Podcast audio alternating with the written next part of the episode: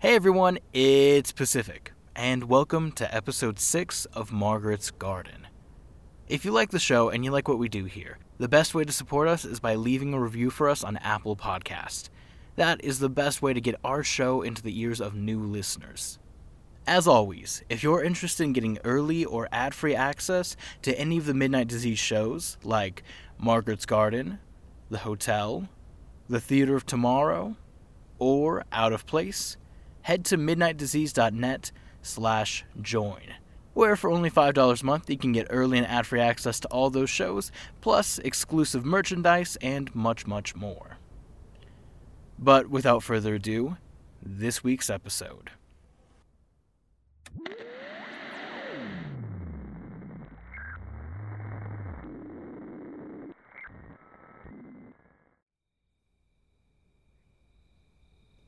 Welcome back, friends.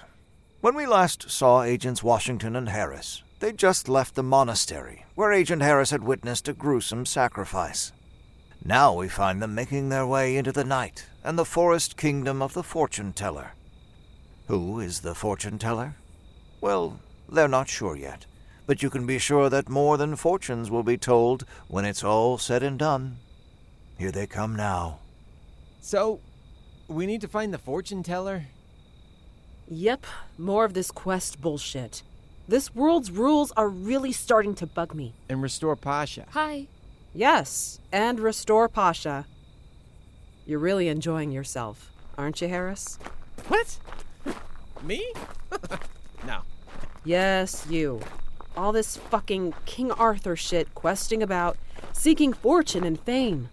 You're having fun, right? I mean, it's kind of, you know, there's there's parts. Fuck me. What are you, some kind of D&D nerd? Magic the Gathering, Settlers of Catan. Which one is it? No. You need friends for all that. I'm a lone wolf, more of an RPG guy. Final Fantasy games were. Shit. What? You telling me you've never played video games? I'm not saying that. I'm not a Luddite. Huh. My sister and I had an NES growing up. My parents had actually forbidden us from having one. Cancer or something, they said. Some crazy rumors going around, but we got one from a friend of mine. After the Super Nintendo came out, we snuck it into the house. We would play it while my parents were out. I was a video game rebel. Classic. We had this one game, what was it called? Ploink? Boink? Something like that. You were this little orange hexagon, but you had legs. And you ran around and you had to get all the grapes. But there was this bee, and this bee was also your mom. And the bee mom would take your grapes and turn them into records. Records? Yeah, like the old 45s. Vinyl, LPs. Oh. Okay. Anyway, the bee at the beginning of this level would say, I love you, because it was your mom. But it was always, always trying to ruin your game. Typical mom. What? Nothing. So, what do you do? Stop the bee? Cut a hit single? Kill the mom? I don't get it. Nope, I don't think you could stop the bee. You just sort of kept getting the grapes, and then the colors in the background would change. And you do another level, and the grapes were a little bigger, and the bee was a little bit faster. Okay. So you beat this completely boring and uninspired game? No, or. I can't really remember. Maybe eventually the bee got too fast for us. Maybe the grapes got so big it takes up the whole screen and you just. It doesn't matter. Our parents ended up busting us after a week. We'd actually been fighting over the controller. It was just one more reason for my folks. My dad took the console outside and actually stomped on it. It was really bizarre. Probably the most melodramatic thing he'd ever done. My sister and I were totally shocked by him doing that. Scarred, maybe. I remember, like years later, finding pieces of that Nintendo in the yard. Either way, the whole scene totally ruined my sister and I on video games. Yeah, that's kind of fucked up. I guess. It really does seem strange telling you about it, like it was somebody else almost. Never did anything like that before. Or after. We've all had fucked up childhoods, Wash. You wouldn't believe some of the shit my parents pulled. Growing up with Asperger's wasn't exactly easy on them or me.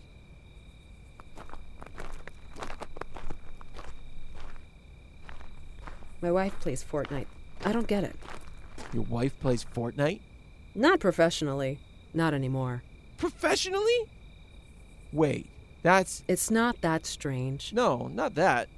Those trees.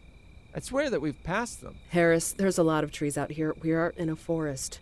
Quit tripping. No, those are the exact same trees. I'm telling you, look. They're also over there.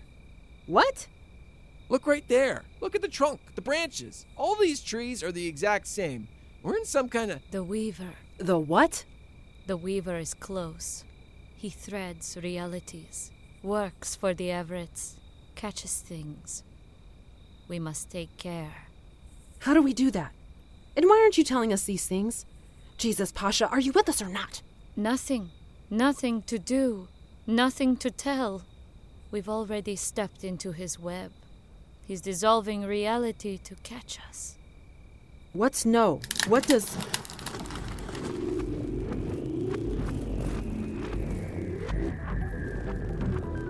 Sorry, folks. Agent Washington isn't going to be able to get this last question out. Not before, that is, the entire universe breaks apart and shatters like a crystal glass in the path of a well trained opera singer. The shattered fragments of reality, the matter of their bodies, and the energies of their minds start to tumble and fall through the empty vacuum that is the surreal construct of the Weaver's net. What if? What if? What, what if? What if? What? What if? What if? I'm too small. I'm a balloon now. Oh boy. She is, folks. Washington has begun to inflate like an actual balloon. Inside her is a collection of scraps and memories, whirling about like paper confetti.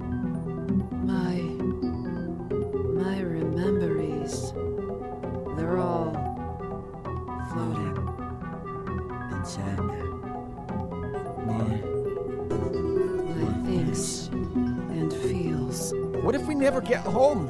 Is there home? There's seven trains, seven trains carrying seven emotions in seven different directions. If they each travel at the speed of sadness, how long until they reach Boston?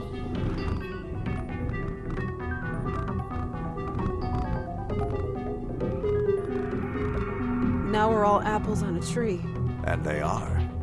This is getting trippy for the agents, right? But it's just the truth of their moment. They are three bright gold apples hanging heavy and sweet on an enormous tree. Whoa. What in the fuck? We're apples, Wash? Yes, we are. Apples are we. You're, uh. The Washington apple. Oh, Harris, you scoundrel. Washington won't be able to clap back at this one, though. The Weaver shimmers into existence and moves to pluck them from their tree. Uh, please don't. You'll bruise us. A reward for me. And a godly one, too. I'm not sure why, for the likes of you. Escape you may, if you but try. Your bonds mere figments, but tight they bind. And when anon the trying's done, you'll see you lost, and it's they who've won. Oh man, they're a Weaver, all right. But they're also not alone. Let them be. Ah, she rises, the wind it tells. I knew I'd heard, I thought I felt. What brings her here brings her to us. Many clocks gone round since you've come thus. These my captives, worth a great deal. The brothers seek, and they've the seal. The Brothers Weaver. The same brothers that poison this place with their time and matter. The same brothers that are attempting to rid themselves of our world, even if it means tearing this entire universe apart and leaving us to whatever dark ends they might. Those brothers. If we're dead, I'd rather die rich. A mausoleum for rest, and not the ditch. Rich?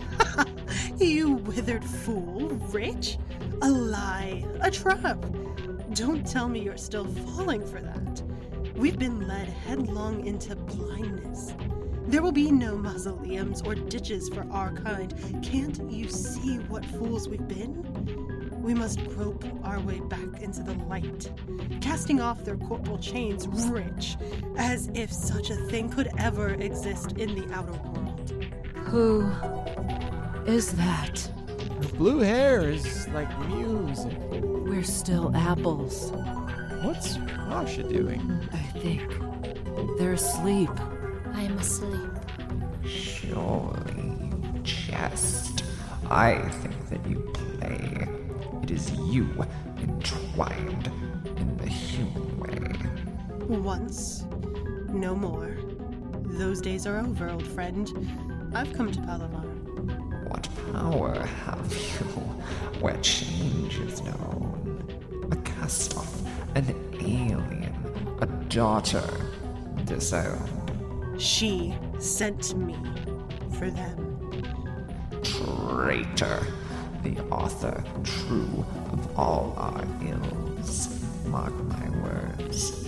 The blood, our blood, she will spill. Traitor? No, Weaver. She is no traitor. She is our savior. Are they talking about what I think they're talking about? I think there's a worm in me. Why are we apples? Why are there apples? What is there, apples? My magic wanes, dissolving light.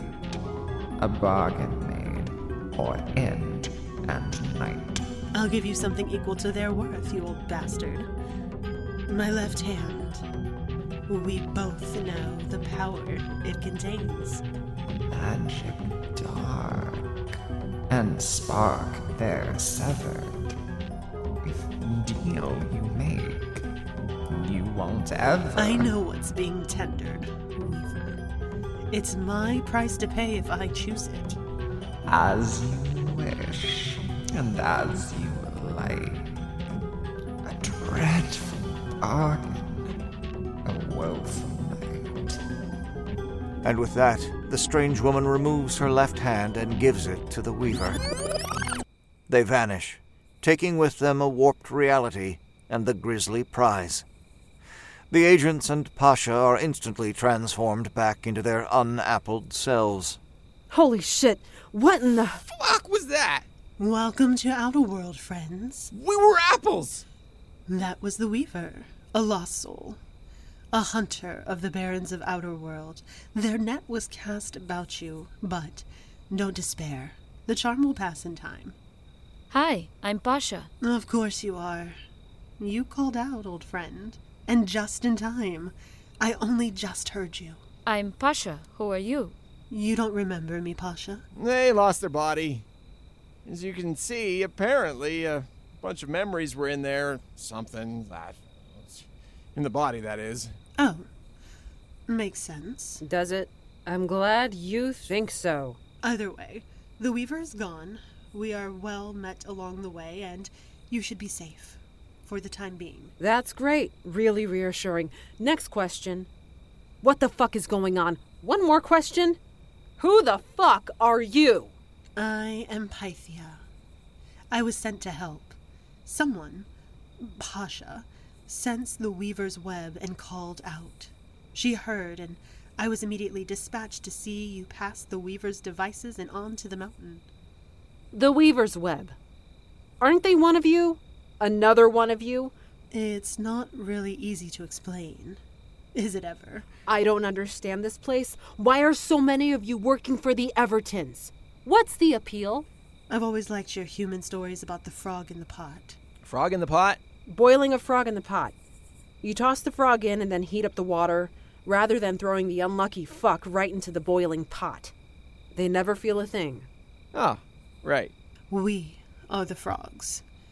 The Ever people shared with us so many things dark things, civilization and greed and want, blood and money and commerce, Their capital arts created factions, just like it did in your world. It's messy all the way around. Surely you know the cost of human folly, know the slow boiling of your own pots. All too well. Jesus, man. This is depressing.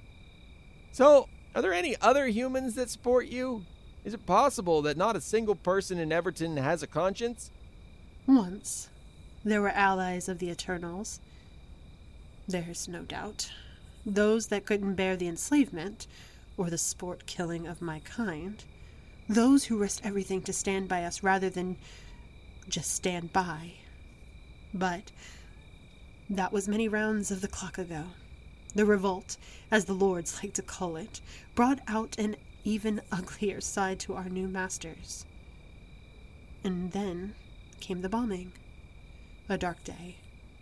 Many lives were lost and much blood was shed, both Everton and Outer World blood. The mall was completely destroyed. They said it was one of us, of course. And maybe it was. If it was an Eternal, it was one who'd learned their destructive craft at the feet of the Master. So, what you're saying is, my partner and I have essentially stumbled into the last act of a civil war? The Eternals and the Evertons. That is the better part of what is happening here, I suppose. You've hardly stumbled, though. You've been called to account.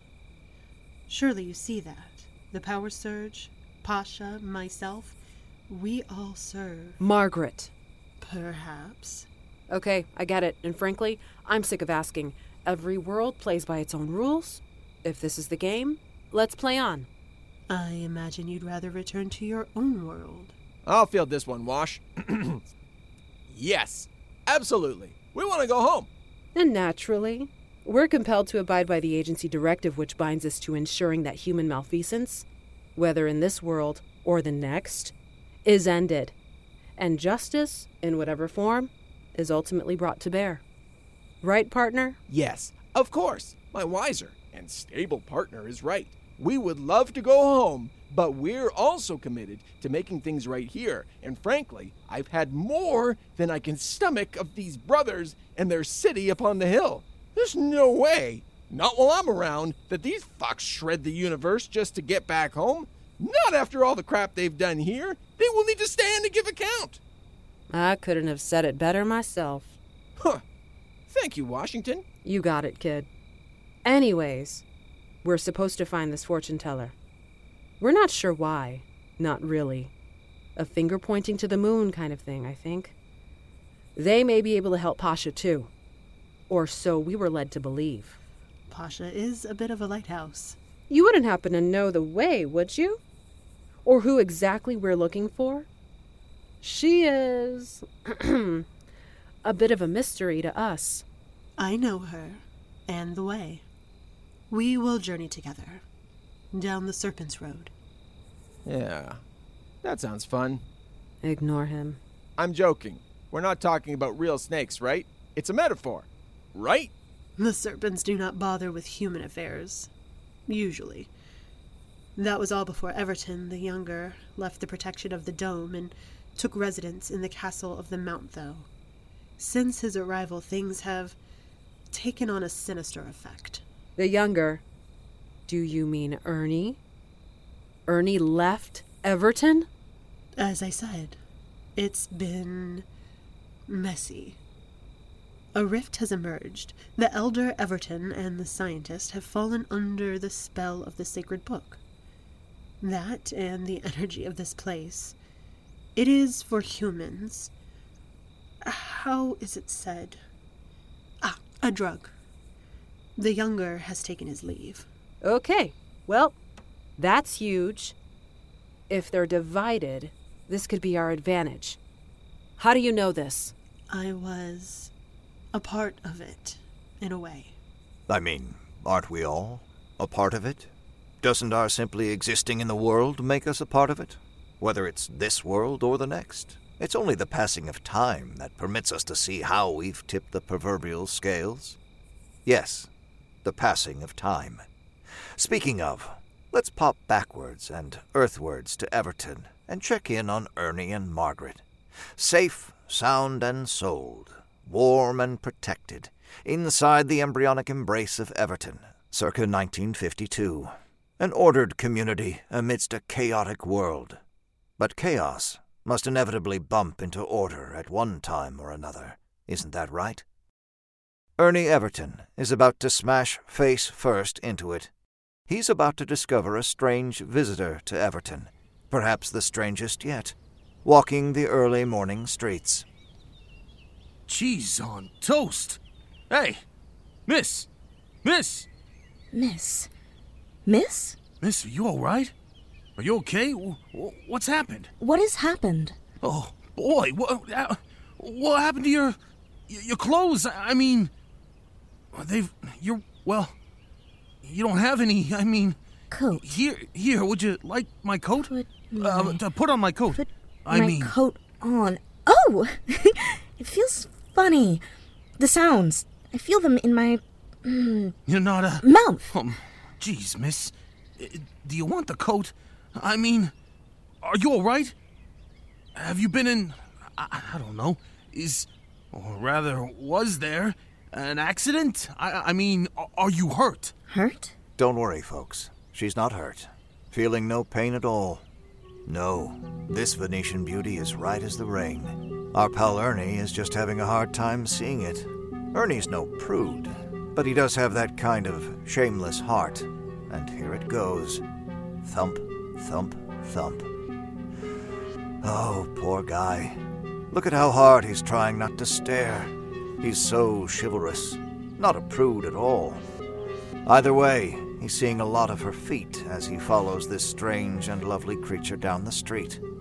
And he can't help but noticing that wherever this woman steps, small flowers spring up in an instant and wrap around her toes, like lapping green and blue and yellow tongues. And as soon as she steps away, they wither and die, and then disappear. Normally, you might be thinking that Ernie is definitely on some pretty good drugs, or maybe that he's having some kind of psychotic episode. But in this case, you'd be wrong. Strange things have been afoot in Everton just lately, although this strange thing may be slightly stranger than usual. Are you. Uh. Are you, uh. You're one of them, aren't you? Them? You know, you're. You're from. Well, you're from where the power comes from. From the wells, right? We dropped those energy wells, and now all of these rips, these tears between our worlds, these monsters or aliens, I, I don't know what. But these things are busting through. Goddamn kraken. These creatures, they just come right on through. Like they don't know any better. Yes. Yes, monsters. I see the word. It's not right, but. But it also is. Yes. I'm looking for my monsters. Do you have them? Oh, um, well, you see, they're not. They. Aren't you cold, miss? What's cold?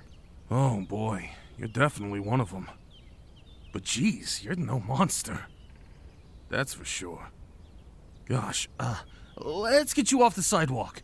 We're probably causing palpitations all up and down the street. Uh, my place is just. Just right this way. Ernie ushers her inside his lovely model home and into his state of the art kitchen and draws her a glass of water out of his stainless steel kitchen faucet. Super impressive. Or so Ernie briefly thinks. Ernie's new friend doesn't seem all that impressed, though, as she awkwardly raises the glass, staring intently at the water inside. She raises it up above her head, and then she pours the water into her cupped hand, where, rather than running onto the floor like you'd think it would, the water obeys some unseen force around her hand, which shapes it into the long and elegant stalk of a fully bloomed lily. That's. Uh, gee whiz. That's amazing. I was. I mean, How do you. How are you. I was thinking you'd drink it. Ernie's new friend doesn't seem to hear him, though. She just carries on, playing with the water, distracted, completely unaware of Ernie's gaping mouth. Sometimes your seeds get through the cracks and grow in our world. Did you know that? Is that right? Seeds? Yes, it is. I've seen them, watched them. The seeds? I lived inside a beautiful. daffodil? Yes, that's the word. I just went into your mind and found it. Daffodil. It was a daffodil. I lived inside it until it died. You. I'm sorry, you what? You went into my mind? Is that what you just said? To find what was needed. Whoa, whoa. Please don't do that. Don't go into my mind. Please. It's, uh. Oh, I'm. Sorry. Yes, I'm sorry. I didn't know it was. private. Private, yes. I see that now. Sorry, I'm still eating your mind dictionary. No, not eating. Reading. But now, I believe that I am done. I will cease reading your mind. She looks away from the water and up into Ernie's face. The water falls, splashing her thighs and belly. She smiles at Ernie, a little coyly, he thinks. It's fun. Talking. I see why you do it so much. Your people. You can share with others. So many things with the word shapes. You can build so many things right inside each other's minds without ever going into the minds. The words do all the building. Amazing. Sure. Yeah, the the word shapes. Sure they do. I mean, I suppose I never thought of it like that, but yeah. I suppose it is a little like building. That's something I know a little bit about. Building, that is. I'm a, a builder of sorts. Y- you know, I saw you once. I mean, I think it did. I we uh, haven't met or anything. But but I think I mean, I could swear I've seen you before in a vision. You see, my brother Eddie has this book and well, it's a long story. And I don't even know the whole of it really. It was like some kind of fever dream. I don't normally believe in well, you know, but I saw you and the flowers. I saw all that. And your name. Name? Yeah, your name. I mean, I thought it was. It just. I didn't exactly see it, but I. You know, I heard it. A whisper. Margaret. Margaret. Margaret. The whisper kept saying that name. Nothing else. Margaret. That's a name. It means. Yes, it means pearl. But also more than that. It is not directly. It comes from. Oh, so many words. All these strange and lovely sounds. They all. sa- They sound so different, but they all come from the same tree. I can't believe that you hold them all. It's a miracle. Oh, if you say so. It's. Margaret. I'm Margaret. That is my name. That is good. Yes, I should put on clothes. I see that now. Can you get me some clothes? Well, sure. I mean, I don't have any dresses or. I can get some, though, when Danbrooks opens. I could picture old Bill Danbrook now watching me shop for dresses. It'll be a hoot. I'm a size 7. I prefer a mid length, maybe? Something with a bit of color, but not garish. Sensible shoes. I can make a list. Yes, I am good at this. I know all the words. Oh boy, sure you do. So, I'll get you a dress, some shoes, maybe I'll pick you up a few dresses. In for a penny, as they say. In for a pound. Ha ha, yes. That's right, Margaret. In for a penny, in for a pound. It is fun here. I want to stay. Stay? Sure, that'd be. Yes, that'd be all right, I suppose. Why don't you stay for a bit? Yes, I'll stay. Do do, do you mean here? Uh, I mean, I don't. I don't mean to propose, or no, not propose. I meant uh, assume. I mean, I'm, I'm just was saying if you want to uh, stay just for a bit, I meant. But, um, I suppose I've got the room. That's all I'm saying. You'd, you'd be welcome. That, that's what I mean to say. I'd be delighted. And etiquette dictates that a guest should never assume a stay longer than half no, a. please. Etiquette. S- stay. No one here but me, and like I said, I've got the room. Two extra bedrooms, in fact. I could split myself in half and stay in each. But that's not right. No, it seems unnecessary. Yes, it is unnecessary. Right? I meant that is, uh. I know. I was joking. It was humor. I replied in a manner that was unintended, thus creating a false assumption resulting in a surprised reaction. Thus, humor. oh, that was fun. right. Oh, okay. Very funny. I get it. Split yourself in half. Very funny. I'm just gaining what is around me. Is that right? Gaining? Not quite, but I don't have the word yet. And I'm adjusting. Adjusting is right. I am adjusting. Oh, and learning. I am learning. That is the word. And you have books. Books are great for learning. Are those books there? I like these books. There's so many words trapped inside them. May I see? Sure. Yeah, take a look. I've got all sorts of books you might like. I'm not much of a reader, you know, but from time to time. Margaret walks into Ernie's living room and up to his little bookshelf, where he keeps his small assortment of books. He's not a big reader, our pal, but he likes the look of books on the shelf. They really help sell the homes. A hint of sophistication, he always thought. But either way, he wasn't much for cracking spines.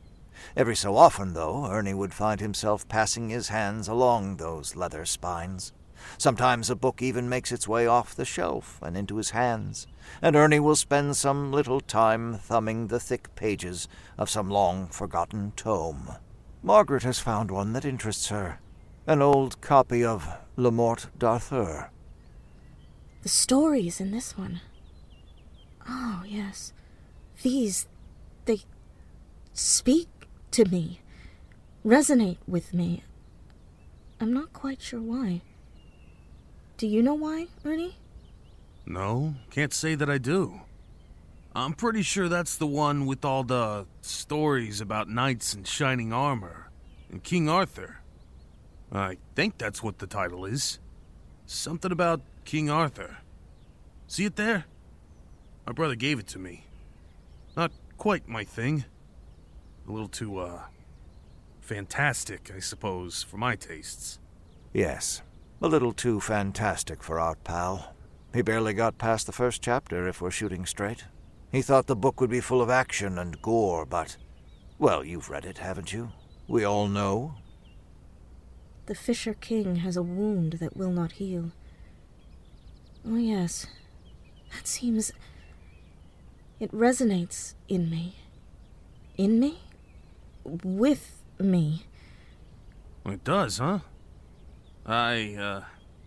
That's great. Like I said, I hadn't really gotten around to that one yet. Uh, it's on my list, but, you know. I've got. Well, work keeps me pretty busy. Do you want to kiss me, Ernie? Uh, what? Do I want to. What's that now? I, I didn't even. I mean. Uh, how do you mean? I think you do. Um. Gosh, Miss. Er. Margaret, I, uh. I barely know you. We don't.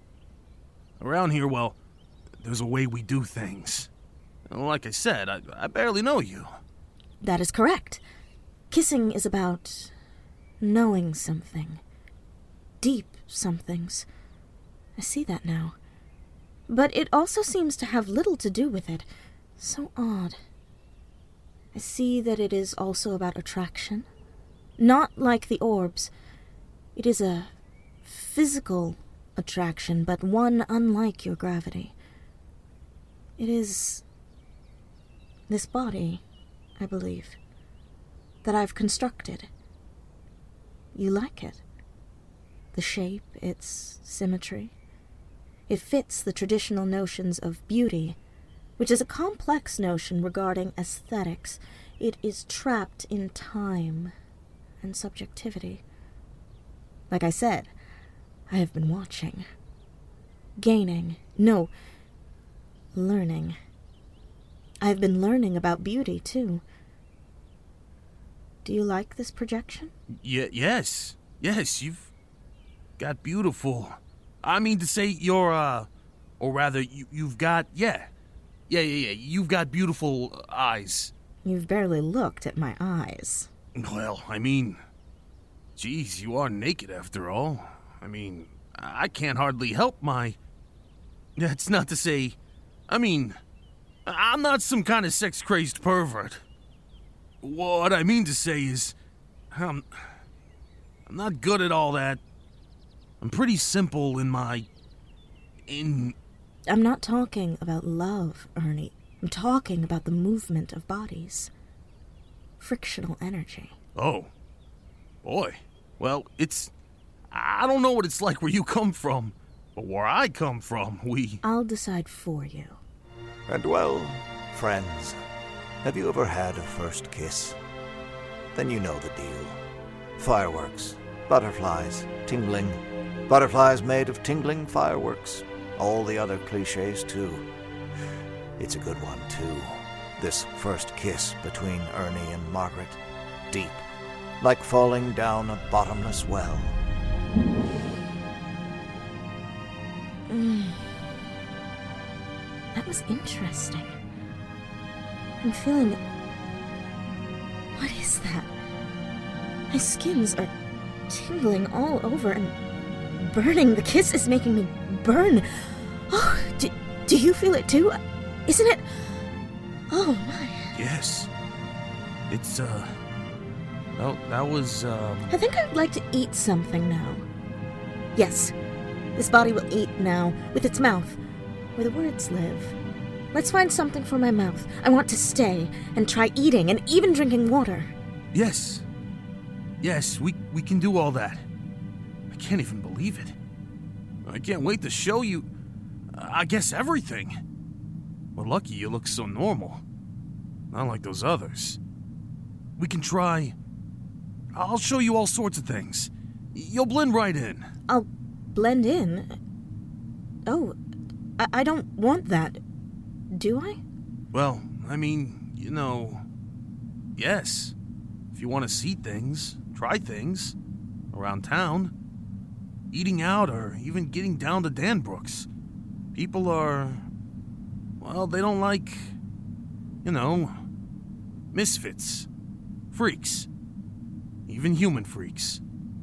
It's best to fit in, to be regular, and you being. Well, from out of town and all. Oh, yes. I understand. I am from out of town, and I've also no clothes. That is unusual, right? That's right.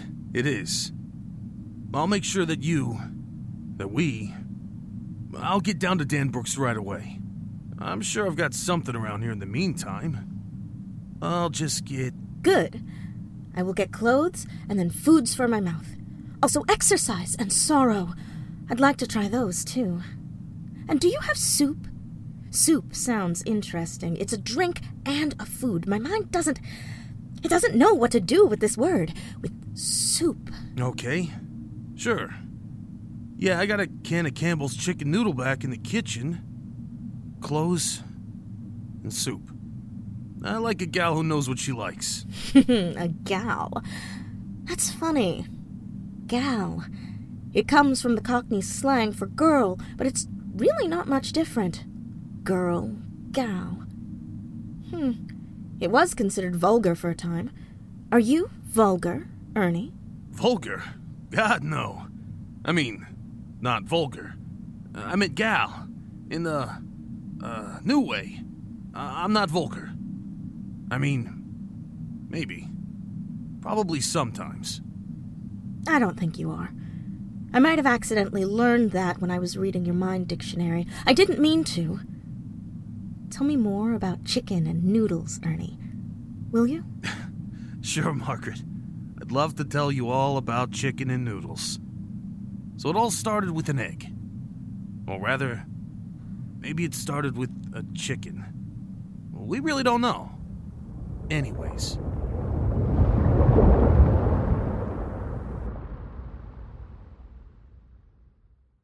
And so it began.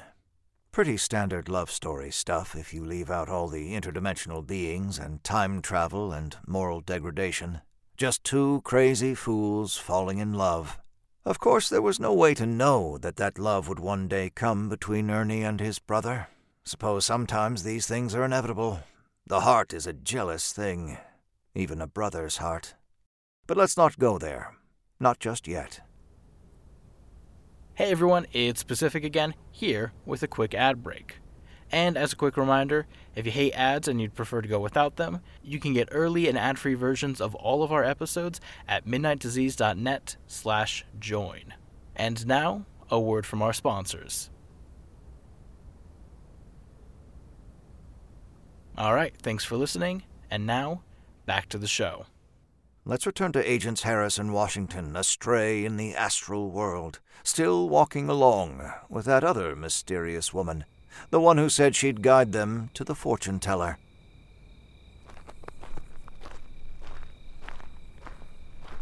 Okay, just to make it clear, you're not Margaret, right? Hate to beat the dead horse here, but this place, it's a little confusing. What? no, I'm not Margaret. You sure? This won't be one of those, oh, it was her the whole time kind of reveals. I'd rather just get right to it. None of that Wizard of Oz shit, right? It's frustrating. No, I'm not Margaret, I can assure you. She's a very unique entity. Margaret is. You will know when you meet Margaret. You've met her. Naturally. We were one. Are one. Surely you know this by now. We were all mingling in the time before there was time, before ever time and the ever people. We are eternal. We all remember. I don't. Oh, Pasha, I know. You've given up a great deal to bring our friends forth. Those multitudes, those memories. You've my word, old friend. All will be made whole. Come now. The Serpent's Road awaits. And so it does. And as I'm sure you've guessed, this is no metaphor. The Serpent's Road is really more path than road, and it is indeed crawling with snakes. Or rather, slithering with snakes. Is that right? It seems more accurate. Slithering. The snakes aren't exactly snakes, though. They're more snake like than actual snakes. They have the appearance of snakes the scales, the ink blot eyes, the forked tongues. But their behavior, their manner, it's all too human. Uncanny, if you will. Or rather, it's all outworld human. A kind of copycat humanity. The kind of mindless scurrying about that is the true hallmark of our species. Huh. They seem friendly enough. I might have been a little worried. They're not, and they're easily perturbed. So don't touch them, Harris. Was it? Why would I touch them? And mind your steps. Avoid their stone constructions. The pilings are their idols, their gods. They have been developing several religions as of late. Very spiritual, the snakes of Serpent Road. My kind love your human religious expressions, love to imitate your religious experiences. Outside of the ever religion of Cadillacs, creases, and crosses, right? Yes, outside of that. Although there are still many adherents of the old time religion of the Lord Brothers, both Everton Eternal and Outworld Eternal. You're from the Outworld, right? Yes, and no. I'm from the Mount of the King, just there in the distance, the sacred place we're now heading to. I've been here since I first embraced corporality. I'm a daughter. That was what I chose to mimic. When Everton closed in around us, I thought the idea of a daughter was magical. A little one of the Everton Eternals. as they called them. It seemed like such a pure thing to be. I could see that the Evertons had great respect for their daughters. It was a natural choice.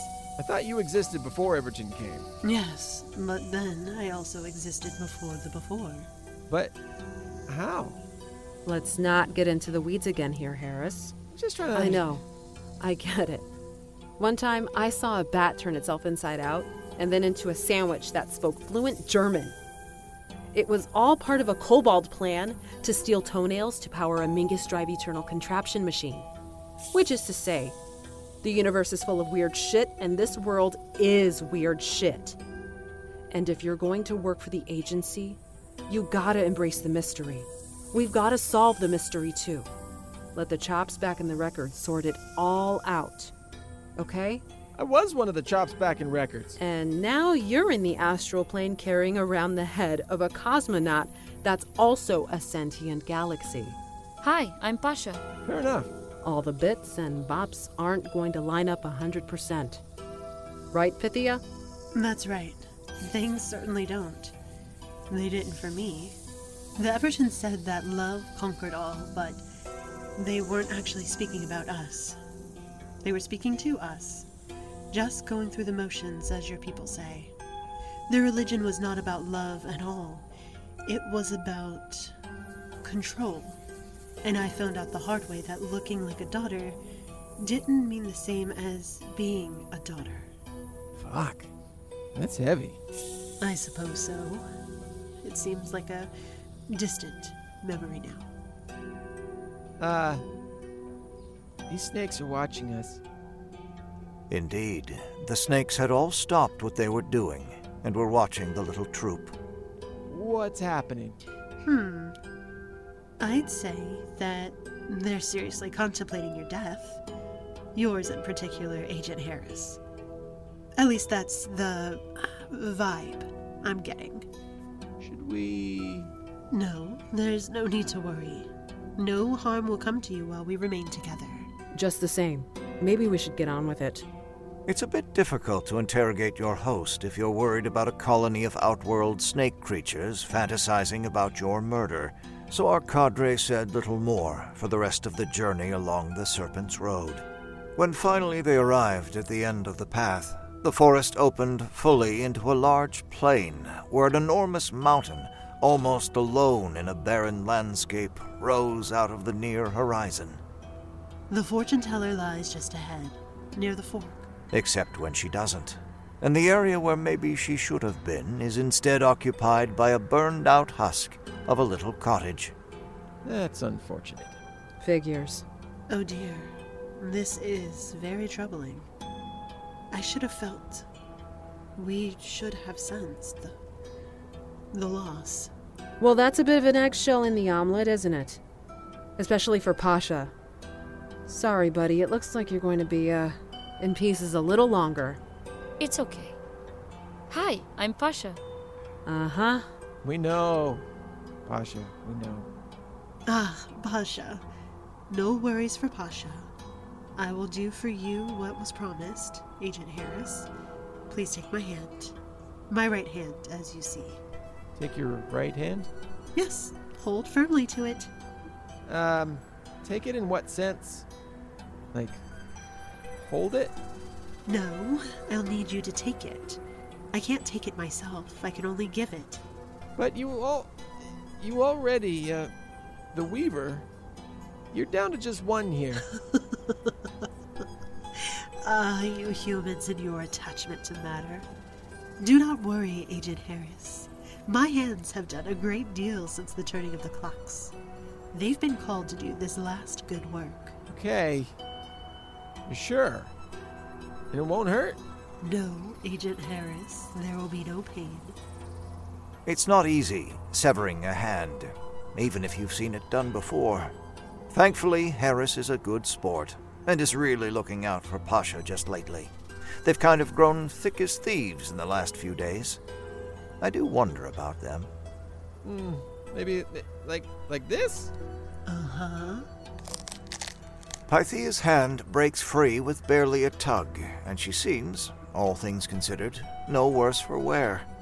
Once free, The hand begins to wriggle, which is a little more than Harris can handle, which causes him to drop it. Almost immediately, the fingers grow grotesquely long and begin arcing toward Pasha, kind of feeling their way blindly toward them. They finally grope their way toward the helmet and then tap a little beat against the side before being slowly absorbed by the dark contained space therein. Eventually, the hand is completely subsumed, or consumed, or whatever happens to incorporeal matter when it is devoured by an ultra dense, fully aware galaxy. Pasha looks out from the helmet and then lets out.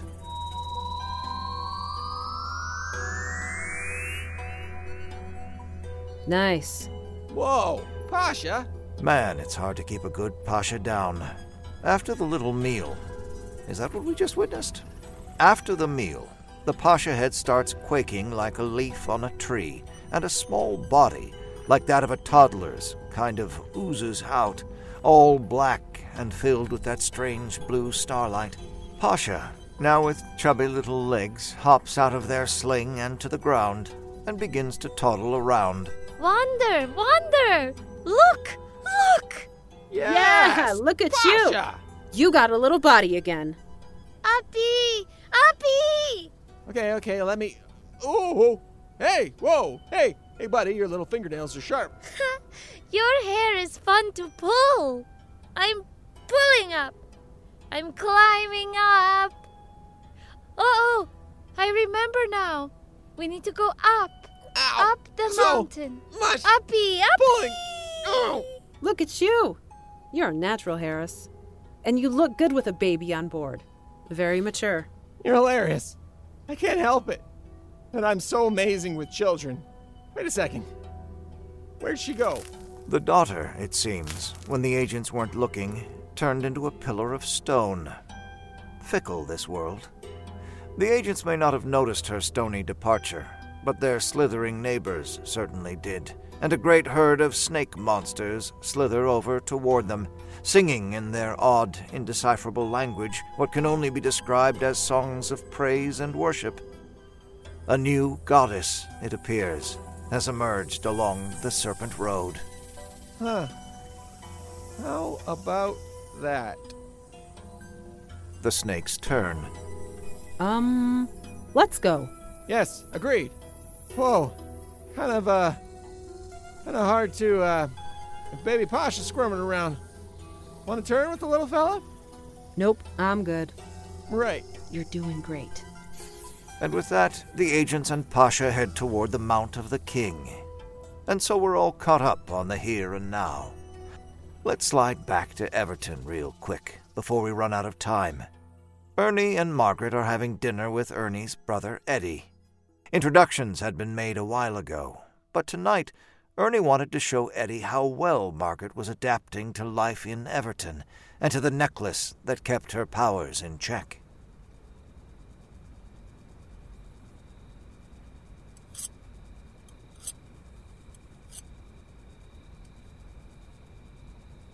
Now this is nice, right? Real swell. Commies are on the move. Uh, yeah, I know. Albania is whole big mess. Right. And goddamn Stalin.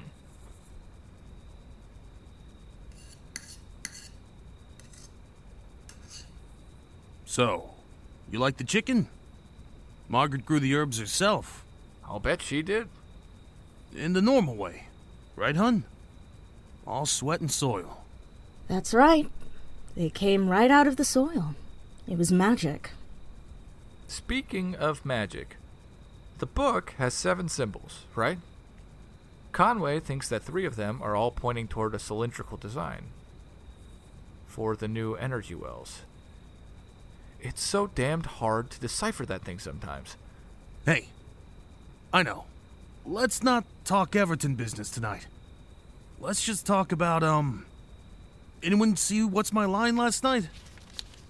Murder rates are up. Did you read that? Verily, verily, I say unto you, except a seed fall into the ground and die, it abideth alone. But if it die, it bringeth forth much fruit. Is she for real? They had a guy who could sing any song backwards.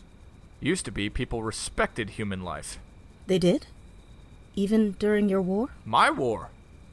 It wasn't my war. Who is this broad? Arlene Francis guessed this one fellow was a mailman. All that death. Eddie, you were there. I imagine the terrible things you saw. What's that supposed to mean? He was a teacher, not a mailman. Everton is safe. This country is safe because of my service. Why are we talking about the war? Why do you do that? Why do humans? Why do we do that? You're one of us now. She's not. She is. My heart breaks when I learn of all the pain that this world contains. I wonder about your wars. It was for a good cause. For the country. Hitler was a monster, hun. I'll. Let's talk about it later, though. This isn't dinner talk. But Hitler was a human. Stalin is a human. It seems to me that you seek out your darkest impulses. And what are you? You think you're so great? What about Grover Parsons? Didn't one of your interdimensional buddies travel a trillion miles and kill Grover Parsons? Ate him like a mouth of krill. That's how I remember it.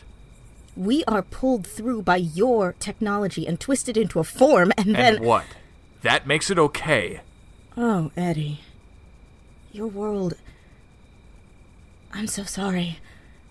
But this world. This world is broken. Can't you see? I didn't do this, and neither did you. I know that. But don't kid yourself, Eddie. Do you really think this little town will be safe? Safe from all the poisons that are being pumped into the air and water? Safe from those split atoms waiting to erupt from your weapons of mass destruction? Safe from the anger and the hatred that still lives in the hearts of your fellow man and woman? Everton is safe. Bottom line. No, dear brother. It's not. We have jello for dessert. Ugh, Ernie, really? Sweetie, that's all out there. All the poison and bombs. Eddie's right. Everton is safe. No, Ern, she's right. I know it, you know it. It's terrible that we're learning it from someone from another dimension, but she's absolutely right. We can't keep the evils of this world out of Everton. Not forever. Even if we build a wall a mile high, it'd never be enough. There really is no out there. It's only a matter of time. Out there will eventually become in here. There's no escape. Not on this earth. We built this town in the middle of nowhere. We won't need a wall. We've screened every applicant to keep out the bad apples. Mars patrols every. Mars? Not Mars. He's a good egg. He's a drunk moron, egg status notwithstanding. See? Eddie and I do agree on some things. Cheers, Eddie. Maybe you've had enough, my dear. Is that your fourth? Ugh, what a bother. You bind me with your little trinket, bore me with your talk of safety and security, and now you won't even permit me the pleasures due me. Shame, my love. Ah, jeez. I'm not saying that. So what? Unchain you so you can kill us all? Oh, Eddie. Your heart is broken. And your spirit. How will you make this world right when you carry so much pain? I'll manage. I suppose you will, won't you? Perhaps one day your world will resemble mine. If the siphons work, perhaps that day will be sooner than you think. How's that? I didn't catch that. Oh, nothing. You're absolutely right, Margaret. I am broken. And so is this world. And maybe your world isn't. And maybe that's exactly what we should be working toward. Toward a world where the arc of morality bends toward justice. Right? Yes. I'm joyed to hear you say that. And Ernie's right. Let's not quibble over things we cannot change. Excuse me, boys. I think there's jello to be had. I'll get us all a dish. Yes, that's fine. And you're right, of course. There's no sense in bickering. Our worlds are very different, and there's absolutely no sense in fighting. It's just like they say. If you can't beat 'em, well, then you join 'em. That's the ticket.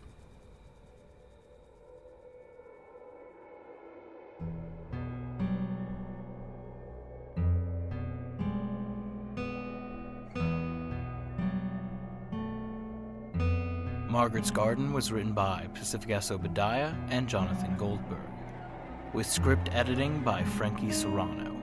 Our narrator was Graham Rowat. Margaret was Jordan Cobb.